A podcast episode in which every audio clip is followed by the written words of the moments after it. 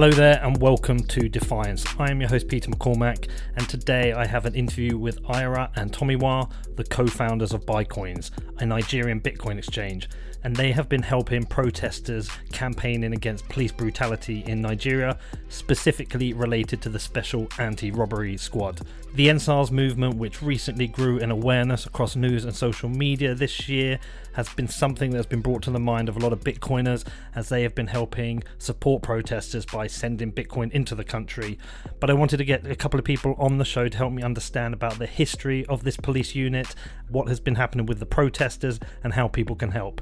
If you have any questions or feedback regarding this show, you can reach out to me. My email address is peter at defiance.news. But before we get into the interview, I do need to thank my sponsor Kraken, the best place to buy, sell, and trade Bitcoin. Consistently rated the most secure cryptocurrency exchange, Kraken puts the power in your hands to buy, sell, and trade Bitcoin. Are you a Bitcoiner?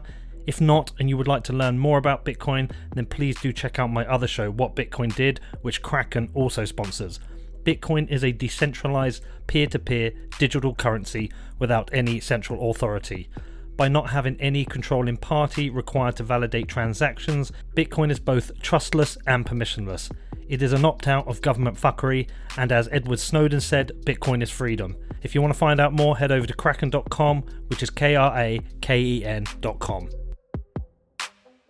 Good morning and uh, welcome both of you to the show. Um, I'm really glad Alex Gladstein uh, hooked us up so I could talk to you about what's happening and what's been happening in Nigeria. Um, my audience won't know you, so if we can just start by introducing yourselves and what you do, and then I'll start with some of my questions. Okay, yeah. So my name is Ire Aderinokun. I am one of the co-founders of BuyCoins, which is a cryptocurrency exchange based in Nigeria. So we're sort of similar to Coinbase, but focused on the African markets. And I'm also one of the founding members of the Feminist Coalition, which is a feminist group in Nigeria, just made up of, of about maybe like 10 to 13 women. And we're focused on trying to change things in Nigeria for women. And I would say, like, we became more popular recently in the past few months due to the whole EndSARS movement, which I'm sure we'll talk about. But yeah, that's me. Yeah, I'm uh, Tomiwa Lasebikan. I'm head of product at BuyCoins. Uh, I'm also one of the co-founders at BuyCoins.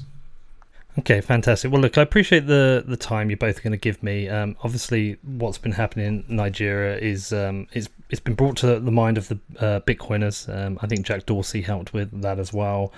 Um, I think various people are going to have uh, different levels of knowledge of what's been happening uh, with the special anti-robbery squad. So it's probably good if we if we work on a background first. Um, can can you just explain to me? We'll start with you, Ire. If you if you can you explain to me uh, who the special anti-robbery squad are and what the background is to the issues related to who who they are.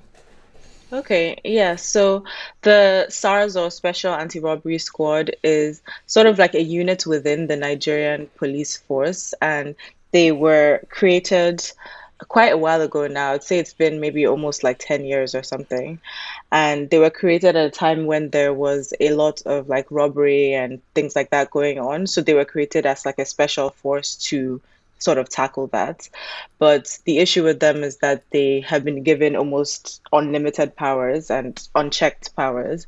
So it's kind of gone a bit crazy because they can essentially do whatever they like with no repercussions. And we've gotten to a stage where SARS themselves are seen as more of a threat to the average Nigerian than actual robbers because, you know, they have guns, they have like the power to do whatever they want. And over the years, people have been dissatisfied with SARS as a unit. I've been trying to get them to be disbanded, and nothing really happens. Like I know in maybe like 2017, um, after complaints, like the government would say that okay, SARS will be reorganized or overhauled, or like there'll be something happening, but nothing really happens, and it just kind of all came to a head in I think like October of this year, where there was a lot of um, like stuff going on on social media where people are posting videos of, for example, there was a woman that was like shot in the face after um, she basically turned down the advances of one of these SARS people, and people just got I don't know, I guess people just felt a lot and they just saw that this is something that just can't go on. And so the EndSARS um, movement really like escalated. And obviously, because of social media, it was able to penetrate a lot more. And we also started to get international um, attention. So that's just kind of like the background of how the movement started. Uh, are there any issues with other units within the police force, or is it just specifically this unit? Um, it's the entire police force as a whole, but I think with SARS, they are just for some reason notorious and maybe seen as the worst. I'm not exactly sure why, but it is generally a um, police as a whole, or honestly, it's a government as a whole um, issue. But people were just able to kind of focus on SARS because they have become so notorious for, like, I think everybody must have a story of something happening to them like related to SARS. So I think maybe they've just become the face of the the issue, but it's definitely not limited to them. And are these nationwide issues, or are these issues focused on specific cities? Um, it's definitely a nationwide issue. Um, I think with the EndSARS movement in particular, because it was um, there was a lot of social media involved, so the cities that had more visibility were places like Lagos, where there's just more people on social media. But this definitely does happen across the entire country. Okay, that's that's a useful background. Uh, just uh, what can you just explain to me a little bit about the structure of the government within Nigeria, the uh, the status of the democratic vote, the general kind of feeling with the government? What what is that situation within Nigeria?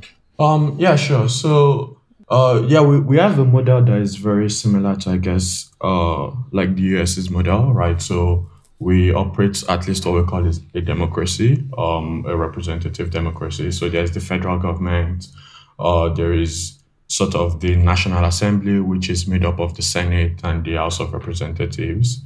There is then the different like state governments. So Nigeria has 36 states, and each of those states um, has a governor that sort of is responsible for ensuring that everything goes smoothly in the states. Um, and then there is a federal police. But there is currently no conception of a state police or a local police. Um, however, right, there is still a significant amount of power that is concentrated at the federal level, right? So, um, say for instance, a lot of the states are not economically independent units. Um, they rely very strongly on the federal government for their sustenance, right? Um, and the federal government gets a lot of its revenue by um, exporting crude oil, as an example. Uh, I think another thing to probably mention is the fact that we think really like just the point around like just like the strength of the federal government and the fact that um a lot of the states and even the state governments tend to be at the power of the federal government a lot. Um, we, we very recently started a democracy, so that would have been 1999. Um, and like generally speaking, we've tended to have elections that we will not call representative of the will of people of the people, and very uh, much so like not free and fair.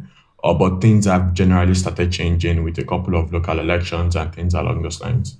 Um, and I guess just with the sense of the wave of social media, the wave of this new generation of people arising, right? There's a bit more optimism around the fact that we can really push aggressively for change. We can hold government officials accountable. We can figure out how to begin to um, make a difference um, on the micro level.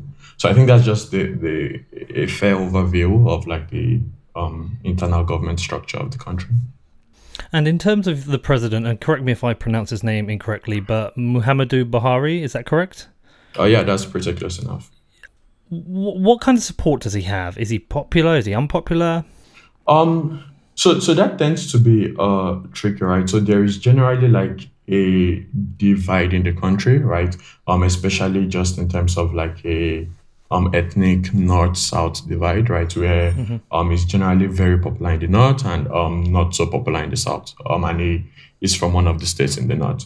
Um and like one one of the really important things I think about like this EndSARS movement thing is that for a significant amount of the effort in the movement, right? Um, it was everybody like lending their voices to say, um, this is not sustainable, this isn't good, this is bad. um, and something needs to be done to fix it, right? So like it's one of the very few times in my lifetime I think that I've seen such level of national cohesion in rising up to speak against the government. Right. Okay. Okay. And um, okay. And in terms of just give me a background to what's the state of the economy in Nigeria and how how does it compare to uh, other African countries? Um, right now, right now, well, the economy is in a recession. Uh, yeah, we have a really relatively high unemployment rate. Um, I think it's something in the region of greater than twenty percent um, there there tends to be a lot of like very problematic economic policy that like comes in um, or that tends to be um, enacted. Uh, so so yeah, it's not it's not something that like for the most part um, everyday Nigerians would be excited about. But then we still exist in a context where we are like regular average people, right? Like struggle very hard and like work very hard to feel like okay, how can I like make the best of this situation, right? Um, and sort of just because of the um, I guess the, the fear of the kind of um, violence that can be meted out, for instance, right? Um, there tends to be not a very aggressive um, pushback or things along those lines, right? Except in situations like this where like everybody feels like, okay, we are pushed to the wall and like we absolutely can't take it anymore. Um, and then you start seeing like um all of this wave, like the kind of things that we've seen over the last couple of months. Okay, might just last couple of questions on this. Uh, what kind of social programs exist for those who are out of work? Is there any kind of social programs, charity programs to help people, you know, find work, to to be fed, and also what what is the kind of level of crime? How dangerous are certain parts? How much criminal activity is there? Um, sure, I'll, I'll touch on that and I'll see if Ire wants to add anything on that also. Um, so in terms of the social programs, um, more recently there have started being like some level of um efforts towards like ensuring their social programs. So things like TraderMoni and just like different things like that that the government tries to put together. But then the problem ends up being that there is a lot of corruption um in all of the management of that. So like a lot of people end up like stealing all the funds for that, right? Um, there tends to be like inflated figures about distribution. Even in the middle of the old EndSARS thing, some of the there were warehouses that ended up being opened up where people realized that um a lot of and they call them palliatives, right? Like but basically a lot of the welfare, like things like food and groceries, um that were set aside for low income people to help them cope with the pandemic. Um they were just like locked in a warehouse um and like not distributed right? And like the sense around this was just people trying to be corrupt and people trying to hoard, um, and people trying to not um share those resources.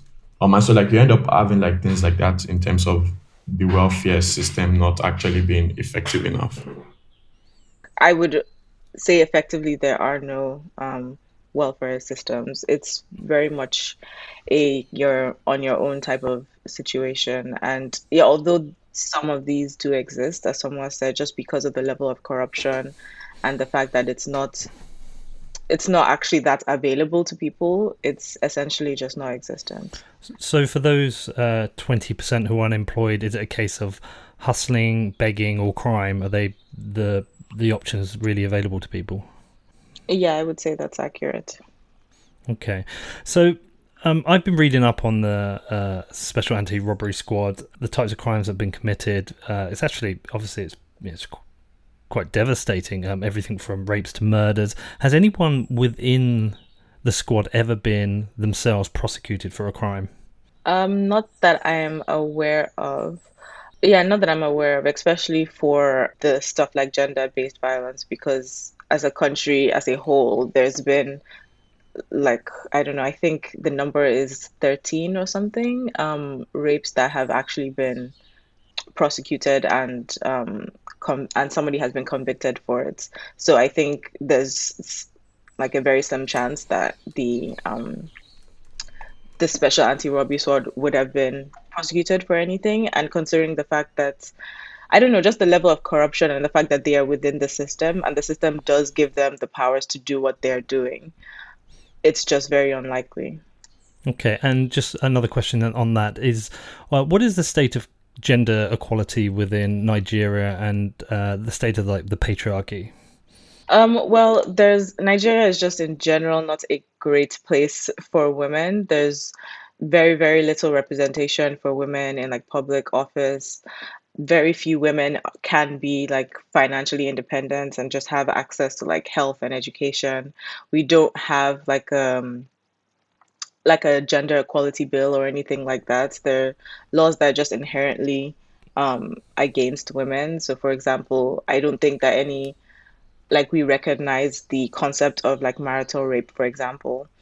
And yeah, just in general, and the culture in itself as well is just very um, sexist. So I would just say it's not a great place. Okay, okay, okay. So I guess that's probably why you created the your feminist move. Did you were you one of the founders of the feminist movement? Yeah, so I'm a, a founding member. The two founders are Damilola and Odu, and they brought on the rest of us who, like I said, were like 13 founding members. So yeah. And what what has been the goals of the movement, and what kind of successes have you had? So the goal for the movement was just to, um, I mean, see what we can do to improve things in general, right? So we want to see how we can improve the safety of women, have um, make sure women have proper access to like health and education, and eventually we want to see what we can do to help get more women into public office. And we were founded in like July of this year, and up until October, what we were doing was just kind of more like planning and just figuring out how we're going to do how we're going to like actually start working so we were basically just trying to like register uh, nonprofits have bank accounts create our website things like that mm-hmm. but um, what happened around this whole EndSARS movement was we just kind of saw how this issue was ultimately going to really affect women as well. So we just felt like we had to do something. And we didn't necessarily intend for this to be our first public project, but it just kind of happened that, I mean, everything was happening so fast, like on social media, and we're just seeing, oh, people are starting to protest, and we're just like, okay, what can we do to help? So we just basically, in like 24 hours, just set up like website, logo, like all these forms to get people to if they want like support for a protest and they can like fill out the form and stuff. So it just kind of happened basically overnight and um, we moved from there. But in terms of the future, we're going to be trying to focus more on our like actual goal, I guess, because this EndSARS project wasn't necessarily like what we were, you know, we were um, built to to do. So for example, just like last week, we did like a Christmas food drive where we were trying to um, donate some like food packs to a thousand women. I think we reached, and um, because around Christmas there's a real problem in Nigeria with food inflation, so this is like one of the things that we decided to do. And going forward, we will try to do more um, women-focused projects. Okay, right. Let's get into the t- timeline of events. So early October, uh, protests began. Can we just, um, Tomiwa can you explain to me how what triggered the protests? Who was uh, responsible for starting the protests, and were there any implications for the people who were protesting? Um, yeah, sure. So, uh, I think there, there actually is not actually very clear that there was one um trigger um around I guess like just the initial wave of people being frustrated at the situation, right? So um, it just started, I think, with people complaining, and uh, there was this EndSARS hashtag that was used. Um, and people then started realizing like, okay, you know what, what we should start doing actually is um, going out to protest, um, going to some of these um, government offices to like complain and lend our voices. Um, and then people started uh, tweeting. And as that happened also, right, like that led to um, more escalation, right? Because instead of just a calm reaction from the government or even from the police force, right, you ended up having them killing like um, random protesters for basically no reason. Um, and that just like, I guess, strengthen the resolve around recognizing like the reality and the urgency with which we have to ensure um we are complaining about these things right um and like for the most part like more or less like all of the protesters out were being very peaceful um being very uh non-disruptive right? But like time and time again, right? Like everyone was met with um, just like a lack of empathy, right? And a very like violent resistance. Um, so yeah, that, that's sort of like how things started. Um, very much at the uh, early October, right, where um, it was just people um beginning to lend their voices, beginning to tweet, um, and beginning to like organize um protests, going to government offices, going to stadiums, and things along those lines.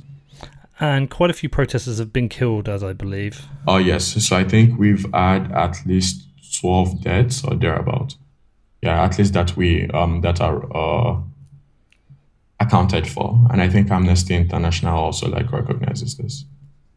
And um, were these just people who were shot by the normal police, or is it the SARS group? Um, I think for a lot of them, they were shot by the SARS group. Um, it, it, again, with, with with these things in Nigeria, right? Like the the more detail you're trying to acquire about things like this, you just realize like it's so much harder, right? Because um, there's a lot of like bureaucratic efforts um, to protect things and ensure there isn't any transparency. Um, but yeah, I think um, the the SARS group was the primary uh, were the primary folks who are responsible for like most of these murders. Okay, and so has so what has the government response been to date, and has the has SARS officially been disbanded? I know it, they've said they've been disbanded, but has it actually been disbanded? So the the government's response initially was just sort of like ignoring things, right? And like you just still had like this rogue um operatives, right, and things along those lines. Um, and then after a while, right, like the government decided, like, okay, you know what, we're going to make the claim that we're disbanding the SARS group, right? But then there wasn't initially there wasn't any communication around, oh, what the movement forward was, right? Because as part of the things that people were beginning to demand with the protest, right, it was just a recognition of the fact that, okay, if you're going to have this group disbanded, you need to also provide a framework and answer for what you're going to do, right? And you need to start um, thinking about broader scale police reform and things along those lines. Um, and initially, like there wasn't any of that. It was just what seemed to us like um, a very superficial um, response. Um, and then shortly after, I think like a day or two after, they said the SARS group was going to be replaced by yet another group, right? So it, it looked like they were just making a very cosmetic. Um, we're going to change the name. Um, of the we're going to change the name of the problem. Um, kind of response. Um, and so because of that, like again, like we weren't giving in, and like people just kept um pushing even more because what we really were looking for was real change. Yeah, so I've got noted five demands from protesters. The first was the immediate release of those arrested, uh, compensation based around those who were killed, uh, an independent body to review police conduct, um, psychological assessment and retraining of SARS operatives, and an adequate increase in salary for the Nigerian police. So, uh, I'm specifically going to come back to the fifth one uh, a short while, but do we know if any of these have actually been met? Um, so essentially not. okay. In terms of like release of the protesters, to my knowledge, nobody was just released without the effort of um, legal aid. So one of the things that we helped start in the feminist coalition was um, this legal aid network. So we just got a group of lawyers that were willing to try and work on releasing protesters pro bono. And um, so, to my knowledge, besides people who were released through the efforts of these lawyers, nobody was released. In terms of justice for victims, that wasn't um, done either because till today there's still some like not acknowledgement of what happened like they still don't say that oh what happened on um, October 20th, which is now known as like the Lekki massacre, they still sort of deny exactly what happened there. So they're not really saying, they're not even accepting what happened. So there can't really be the justice there yet. Then, in terms of the judicial panels, or yeah, the judicial panels. So I think there's maybe like 10 or something states that have set this up and they have sort of been I don't know, they have sort of been doing things, but we haven't really seen the um, results of it yet. And I know that there was a point like a couple of weeks ago where I can't remember what happened, but they, the government or maybe the police had tried to stop um, the judicial panels from going on because they were saying like, oh no, this is a federal thing, so states aren't allowed to do these inquiries. But then they rescinded this maybe a few days later, so it's still a bit, um, I guess, shady, I would say. And yeah, there's just been no like evaluation or retraining of um, the police officers in any way. And um, the last one, I don't think there's been any move to increase the salaries of anyone. Well, yeah, specifically, I wanted to ask with regard to that. I guess the desire to increase the salary is one to to incentivize a higher quality of uh, recruitment, but also, I guess it, it, you you must let me know. But are the salaries so low that that um, that's leading to more corruption within the police? Yeah, I would definitely say that it, that last um, one was a bit of a controversial one because people were saying, oh, why do you want to then increase the salary of the people that are doing this? But part of the reason that they are doing all these horrible things, I believe anyway, is partly because they are paid so little. So it's like they have no no other options. And I think that's just um it's the kind of the country as a whole. There's so much corruption, there's so much like um robbery and things, and that's just mainly because people are so poor. So um, yeah, I think that is the idea behind it that they should be paid properly so that they would no longer have to resort to this. But at the same time, it kind of has to go both ways because they also have to show that like they are willing to um, they're willing to like act properly, right? And people also bring up the argument of well, I don't know, teachers are also paid very poorly. Like everyone is paid really poorly, but that doesn't mean that you should like go to these lengths. But I think it's the combination of them being so underpaid and then them also having this like immense power. So they just are able to do all these horrible things. And weapons. Exactly. They have guns. Teachers don't have guns. Teachers don't have guns, yeah. Um, okay. Is there any effective political opposition that is applying pressure to the government? Um, yeah. So yeah, I think I can't remember who as the quotes, uh, maybe it's Malcolm X, sort of like um you have two oppressors or you have one oppressor and like it's just two different names. Um yeah, that like is very applicable here. Um we there isn't really any strong sense of opposition. Um one of the like Nigerian politics is really weird, right? Because like it's all just one very big cabal, and like sometimes they're friendly, sometimes they fight each other, right? Like so, like that's the essence of like what happens. Um, like people change parties a lot. There isn't anything that strongly defines anybody as being a part of any one party. Um, there isn't any fidelity to like any ideological positions, right? None of those things, right? Um, it's really just for the most part like a power play, right? And for the most part, um, just a thing of like what aligns best with a politician's interest at any point in time. Um, so, so, so you end up having a situation where even now, right, uh, like what would end up being like the opposition party does not really like speak out much because one, when they were in power recently, they did the same thing. If they're in power, they're going to do the same thing. Um, there are probably a bunch of them who are very corrupt and are worried that the government is going to press charges against them if they uh start speaking up, right? Um, and like for the most part, right, like with, with a lot of these just elites, right, they are very, very far removed from the reality of the everyday situation in the country. They are very removed from the reality of the pain and suffering of the citizenry. So like they, they don't care that much. Yeah, maybe once in a while they might tweet something that might sound like a condemnation, right? But there isn't any full support, right? And like the, the thing also about this is like it gets very tricky, right? Because for a lot of the citizens also, we generally would want to distance ourselves from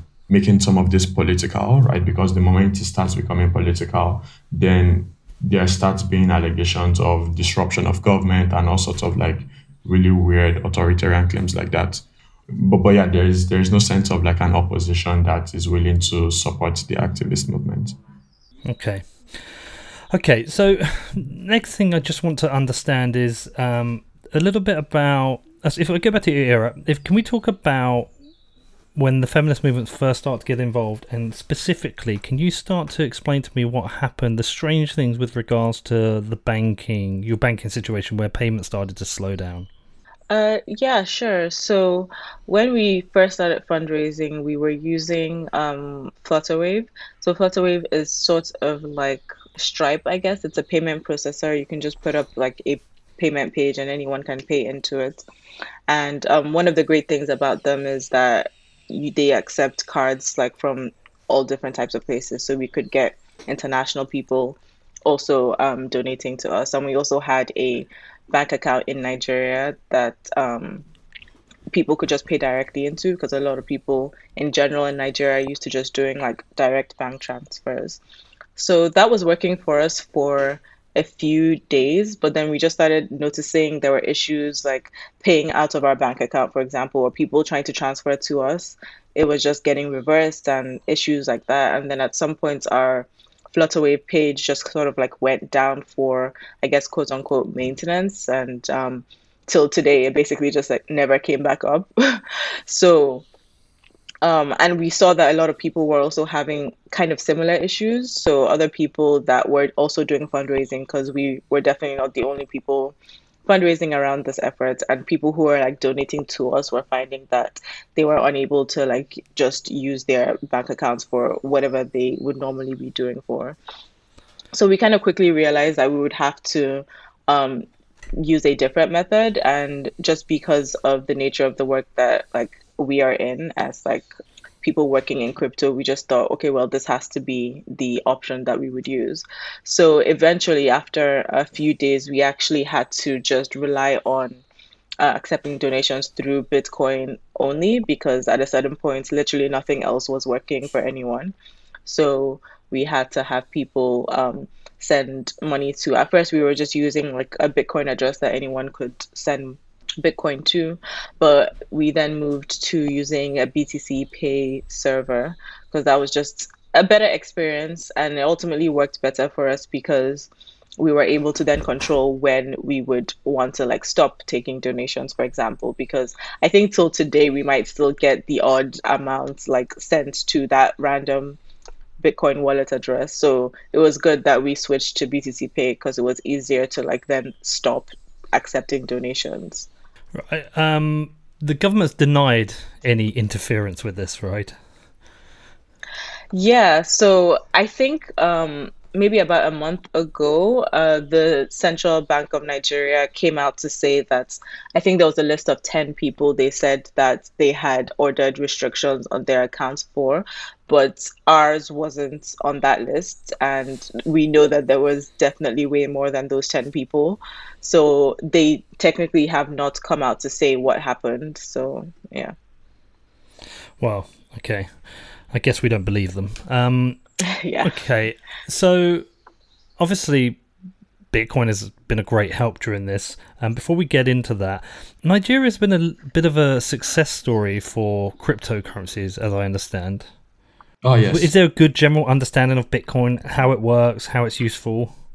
Um, somewhat so, right? So, so I guess in in certain circles, especially people who are pushing for the adoption, um, there is a good understanding, at least like at a technical level.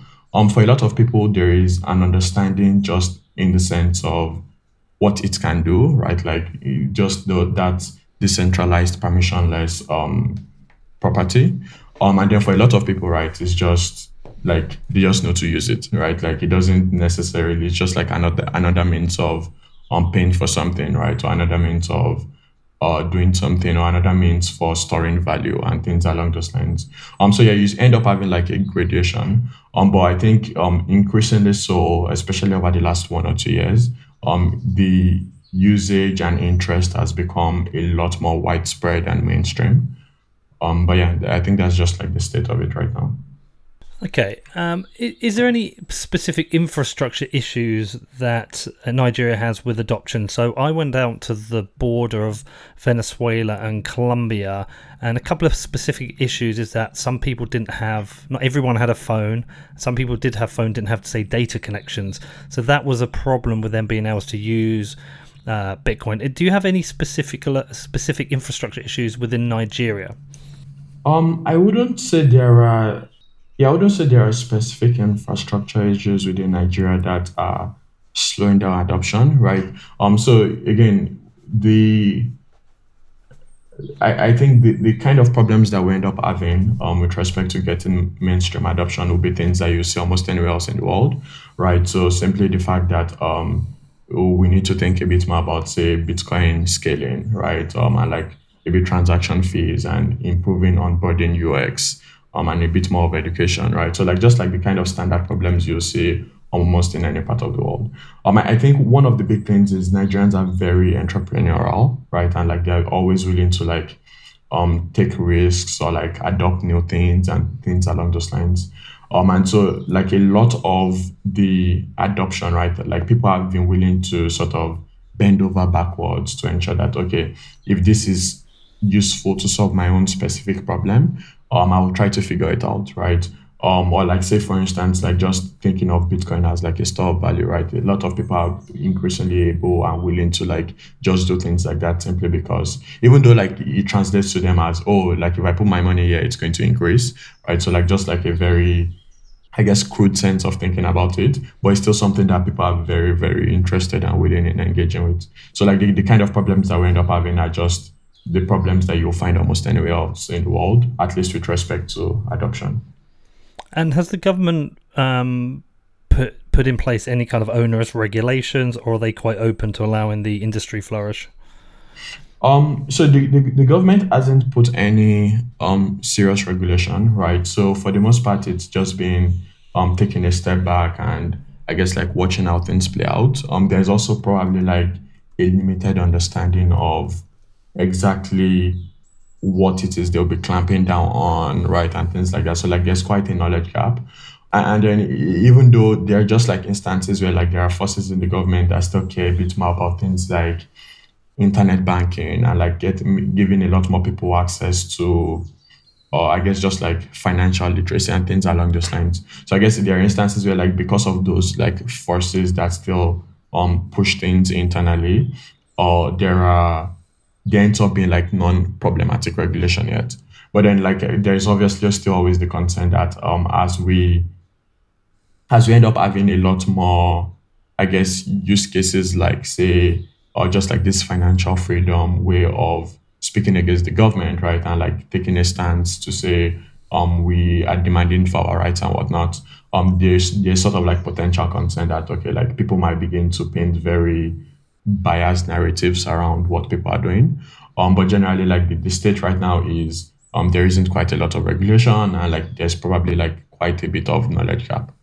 Okay, I guess um, I'm just looking now at the chart, but Nigeria has had quite heavy inflation for the last 20 years, apart from like uh, 2007, where it seemed to dip just above 5%, which would, by the way, be considered high in the UK, but mm-hmm. it seems to range between like 8 and, you know, eight and kind of sixteen percent, which is obviously quite high.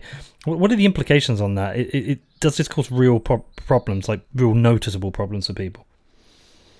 Yeah, so um, I'll, I'll touch a bit on this, and I think um, Ire was sort of talking a bit about like some of the food inflation things, so she might add to that also. Um, yeah, so like right now, I think this area at like double digit inflation, right? Um, and like this causes like a lot of problems, right? It causes problems with the foreign exchange, um, if people want to say import things for their businesses, um, if people even in the middle class want to order things that are not available in the country, um, even at the sort of like lo- lower income level where people are trying to have access to food, um, food prices have skyrocketed significantly this year. Um, rent prices have significantly increased. So like you end up seeing like that problem, like that problem like just get applied across board.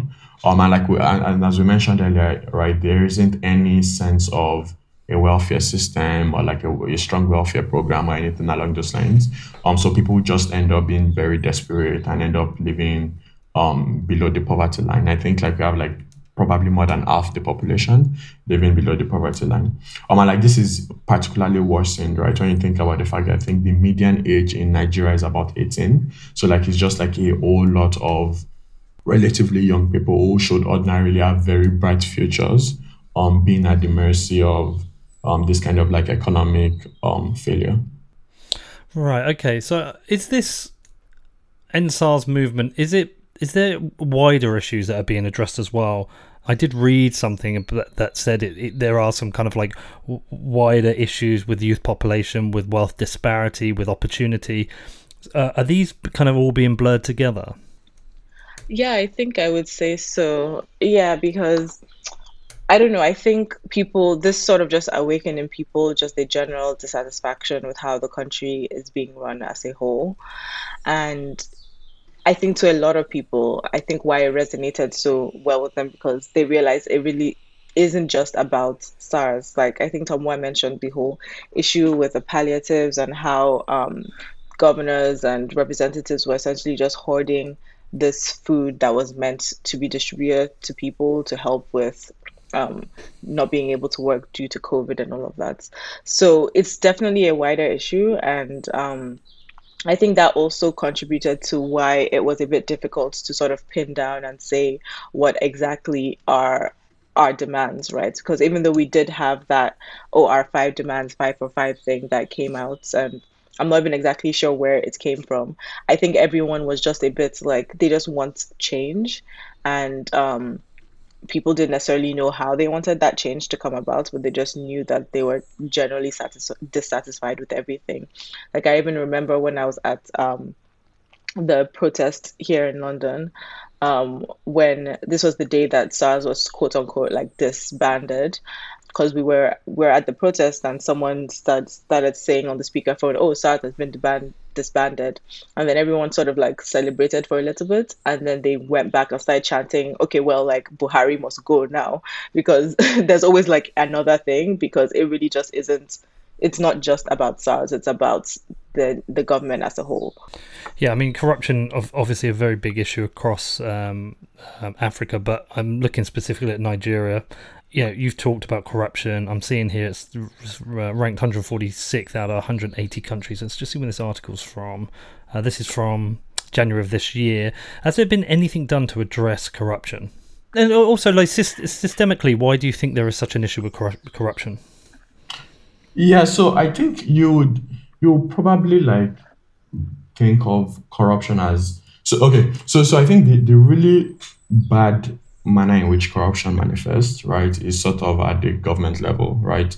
Um, so you end up having uh, all of these really powerful politicians who like hoard a lot of financial resources, right, or like take it to Swiss bank accounts and things along those lines. All right, and, and like I think like it's one of the things to be, um, I guess to be mindful of in like articulating the problem of corruption in Nigeria, right? So like a lot of times when it's articulated outside Nigeria, it looks more like corruption by average individual regular individuals or like regular citizens um especially like in the face of like um trying to exploit people outside the, the country and whatnot. And that actually tends to not be like that serious of a problem right? Like the numbers are like relatively low right? Like when you look at it um in the global context.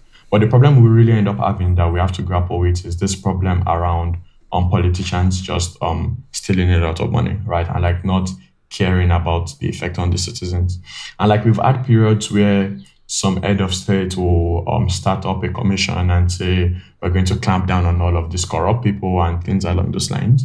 Um, but what you end up realizing is it's mostly like a political tool, right? So they're just using it to pick out political opponents and um, just like fight them, right? Or like pick out political opponents and uh, like jail them and things along those lines. Um, like there isn't really any like widespread systemic care to change things.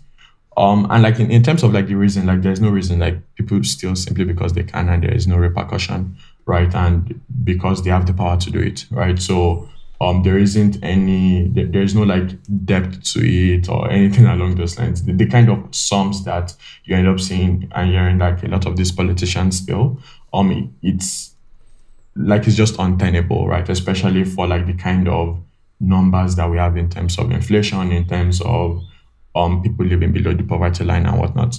Um, and even to the extent that like you end up having uh I guess regular citizens who might be a part of like this corrupt system, right? There is still like a lot of it that comes from just people at the top in the government levels putting a lot of pressure on them and, and like almost forcing them to exploit right so like one of the big things that we, we even learned over the last say couple of months in terms of the police crisis is that um, even for like a lot of the people that you end up seeing on the streets who are part of this like anti-robbery squad, um, there's a lot of pressure from like police leadership um, for them to actually like keep doing this, right? Because they somehow need to like pay up money back to the top or like back to the leadership, right? In terms of like the amount of money they're able to take and exploit from regular people. So like you end up having problems like that where fundamentally like it's just eating around the broken state of leadership and like there isn't anyone doing anything, at least anyone in the government, like really doing anything to actually cause any form of systemic change. Okay. Okay, let's talk about how Bitcoin's helped. Where specifically is it you've been wanting to direct funds and, and how has Bitcoin been helping with your campaign? Yeah, so the way we were um, operating was that um, people who were organizing peaceful protests around the country could apply to us um, for funding for just basic necessities like if they needed food or like masks and hand sanitizers, water, that kind of thing. So they would just like um, fill out a Google form and give us like their bank account details. So we would need to be like paying them in naira like just through direct bank transfers. And so with the fundraising obviously with us raising money in bitcoin we had to also find a way to then convert that bitcoin into naira. And that's where it really helped that we actually own an exchange. So it was a lot um, easier for us than i guess if we tried to do this maybe like a year or two ago to convert that bitcoin into naira where it can then be just like sent through um, like ba- regular bank accounts because although like bitcoin is becoming a bit more popular it wasn't going to it wasn't like that um feasible to be sending the bitcoin directly to the people who needed the money because then they would then have to have the infrastructure to convert it into naira because obviously they would be spending it in naira yeah, what's the infrastructure like for people to be able to accept and convert Bitcoin into the local currency? Um, so not there's not that much. I mean, Tomiwa can talk about, I guess, our exchange, but in general, it's I wouldn't say it's that easy to um, go from Bitcoin to Naira, except through basically our exchange. but Tomiwa can talk about that more. Yeah, yeah, yeah, sure. Yeah, so I think yeah, like, like you, you already mentioned, right? Like things are much better, right? Like simply because of like the kind of experience that we've built right? Um, say versus like say two, three years ago. But generally speaking, right, for like regular people who one maybe they're not that informed about Bitcoin, right? Or like they don't necessarily uh they're not necessarily aware of say our exchange, for instance. Um there's still like quite a bit of friction.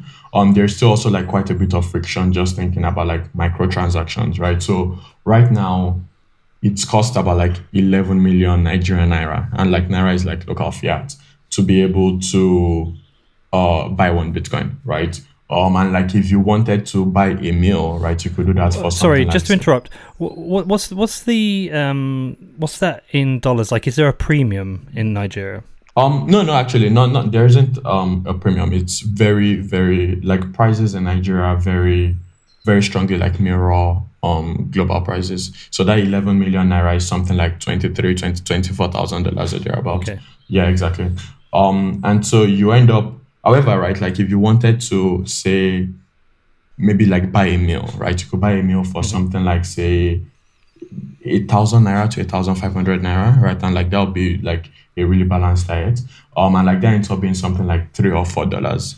Right. So you can't really like pay for that like over like um layer one Bitcoin right now, right? Because then like the transaction fees might end up being something like that, right? Depending on how um congested the network is. And like that's one of the things that we've been really excited about, right? Because it's okay, it's very clear to us that okay, these use cases exist. It's very clear to us like the kind of um political economic freedom you're able to get, right? But like at the point where we start saying, like you sort of like want to push for a lot more, like building out like all of the infra and like all of the I guess, improvements that we sort of like expect that, like say, um, Bitcoin will end up having over the next couple of years. So, like say something like if we end up ended up having like just very great UX that was built for people to access the Lightning Network, then we would end up realizing that okay, like it's maybe a bit more feasible for people to end up um paying at that level, right? So, like you, you sort of want to remove a lot of even still the dependence on fiat, right? Because over time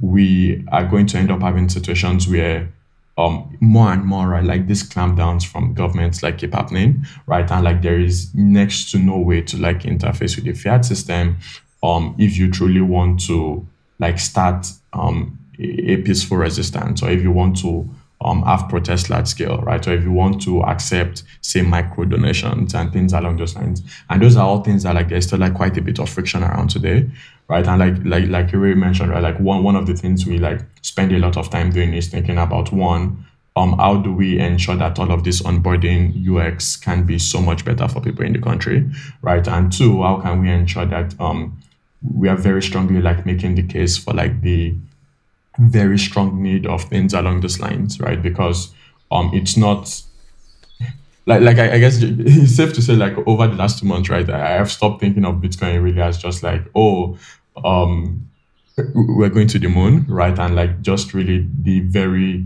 reality of the fact that um people's lives are at stake, um literally people's lives are at stake, um depending on whether or not they have access to just a couple ten thousand or hundred thousand satoshis. Right, interesting. Okay, it's that's quite interesting because you're also therefore considering you're taking a, you're considering quite a bit the future. You're expecting situations where you'll need Bitcoin and and the the problems that actually exist within uh, the infrastructure in terms of like Lightning Network, because like you say, if it's um you know if a meal's three dollars and the uh, the network is congested, you could pay, you're essentially uh, a meal away in terms of network fees. Have you been able to therefore uh, donate Satoshis to people in Lightning? Have people been downloading Lightning wallets? Um, no, not yet. Um, so th- that's like the next level of things that I think um we, we've been internally thinking a lot about, right? Which is okay, um, how do we one ensure that we have all of the infra that is well integrated to our exchange? Um, how do we ensure that we encourage a lot more people to begin to like get lightning network um wallets and like think about okay how can we do transfers and things like that um just like on, on like a personal level right like because um we're all technical right like those are things that we've played around with and like we do internally with ourselves right or like you, if there are people outside the country that we're just like running experiments with and whatnot um but then just in terms of like the adoption internally like that's still not something that has happened yet Okay. So, what what is the current status of both the protests and your campaign? What where are we at right now today? Yeah, so in terms of the protests, so basically after um, October 20th, uh, the Lekki massacre, where the Nigerian army essentially just opened fire on peaceful protesters, um, mm-hmm. things died down a lot because people realized that it was just not going to be safe for them and we can't necessarily fight against the literal army with guns. And is this when the uh, curfew? Extent, is this when the curfew was put in place as well? Yes, exactly. Yeah. So um, around that time, so people sort of moved the protest online to some extent, and I think what basically happened after that because it was such an extreme moment, and for a lot of people, I feel like it really broke them in a sense. Um, I think what we just realized is that we need to think about this a lot more long term. Um, this is probably one of the most successful protests that's like has ever occurred. Really, protests usually don't even last as long as they did, and we did make a lot of progress in that sense. But I think what we also realized was that we just need to play the long game. We need to be more focused on what we can do to change the system because just coming at it as a protest just really wasn't going to work for us. So that's why I would say, in terms of like physical protest, that's not happening. People still do things online, but it's not as intense as it was before. And people are just trying to see what they can do to like votes. So, like for example, everyone now is way more focused on getting their permanent voters card and just being a lot more aware of just the government as an institution and what they can actually do to affect change that way. Right. Um. Okay. So, how can people help then? If people are listening to this, like, what help do you need? Yeah, that's a difficult that's a difficult one because in terms of like I said, the active protests are no longer going on. Um, even us as like feminist coalition, we've stopped like accepting um, we're not like fundraising anymore or anything like that.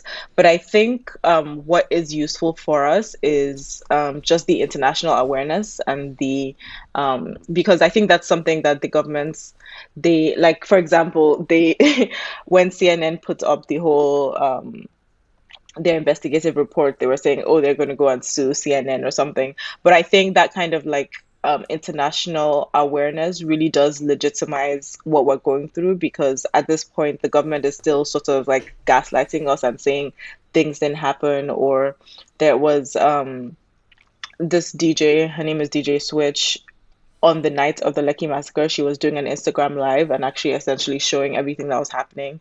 And the government was saying, oh, like the Instagram live, the Instagram live was photoshopped or something. And it's just kind of like, okay, that's just completely ridiculous. But that's just the level of gaslighting and just the level of like they're not even attempting to take responsibility for what happened. So I think people abroad just um putting more pressure and just saying, okay, this actually did happen, that is what I would say can be helpful. But I don't know if Tomiwa has any other um, yeah suggestions. Yeah, I think that's that's pretty fair, right? Like like you mentioned, like just this entire um applying pressure and like um asking for accountability, right? Like that that tends to be like one of the few things that the government is able to respond to. I think the other, the other thing I was just going to mention also is um I know there are a lot of groups right now that are talking a lot about um organizing political activism and things along those lines. Um so like probably over time those groups will start um talking a, a bit more around fundraising and whatnot. Um and th- in that sense like that will end up being useful, right? So I, I don't know that there is anyone um actively um aggressively like raising money now. Um but like as time um goes on like that's going to be something that is very useful right? Like i think we're able to see the amount of money raised what a couple hundred thousand dollars and just like um at least like throughout like the protest and like the kind the level of impact um that you're able to like make with that kind of money right? I mean so i think having a lot of that happen, right? Like when all of these groups start um coming out a lot more um and start figuring out okay what is the execution around the strategy and whatnot that we have um that's also going to be useful. Um but, but but yeah like just again yeah a lot of it just international exposure and awareness and just um support and talking about these things I think is um one of the really big things that we can continue having. I guess also this is a, a bit like what happened in Belarus. This is a case study for um, uh, you know government uh, protests around the world. How Bitcoin can help support protesters. I guess that's something that's also important. Yep, yep, yep. Yeah, exactly. And and and I guess um on chain on chain scaling and privacy. yeah. Okay, fantastic. Is there anything I haven't asked you that you wish I had, or any additional messages you want to get out there before we close out? Not that I can think of right now. Yeah, I'm not I'm not sure um anything um particularly comes to mind here also. Yeah, I think you've done a good job of touching on most of it. Well, fantastic. Look, I appreciate you both coming on. Uh, it's obviously a very important topic. Um, I wish the best to all friends and family you have out in Nigeria at the moment. And so, look, stay in touch. If I can ever help, um, you have my details. Reach out, and more than willing to do anything I can to support what you're doing. Thank you. Thank you. Thank you for listening to Defiance. I do hope you found this interview useful, and I do want to say a massive thanks to Ire and Tomiwa for coming on and giving me some perspective of what is going on in Nigeria and specifically related to the EndSARS movement. Please do check out the show notes to find out more about what is happening there. And also, we are coming to the end of the year. This is the final show for Defiance in 2020. So, a big thanks to everybody who has supported the show. We've done a lot of interesting new things this year. We changed the direction of what we're doing with Defiance. We've got big plans for 2021, lots of cool show ideas coming up. So, I'm excited to get some of those out and get them in front of you. Anyway, just before we head out, I do want to thank my sponsor Kraken, the best place to buy, sell, and trade Bitcoin, consistently rated the most secure cryptocurrency exchange. Kraken puts the power in your hands to buy, sell, and trade Bitcoin. If you want to find out more, head over to kraken.com, which is K R A K E N.com. Also, if you want to support the show, please do leave a review on iTunes and subscribe to the show. You can follow me on social media and you can share the show out with your friends and family. I hope you have a great new year and I'll see you all in 2021.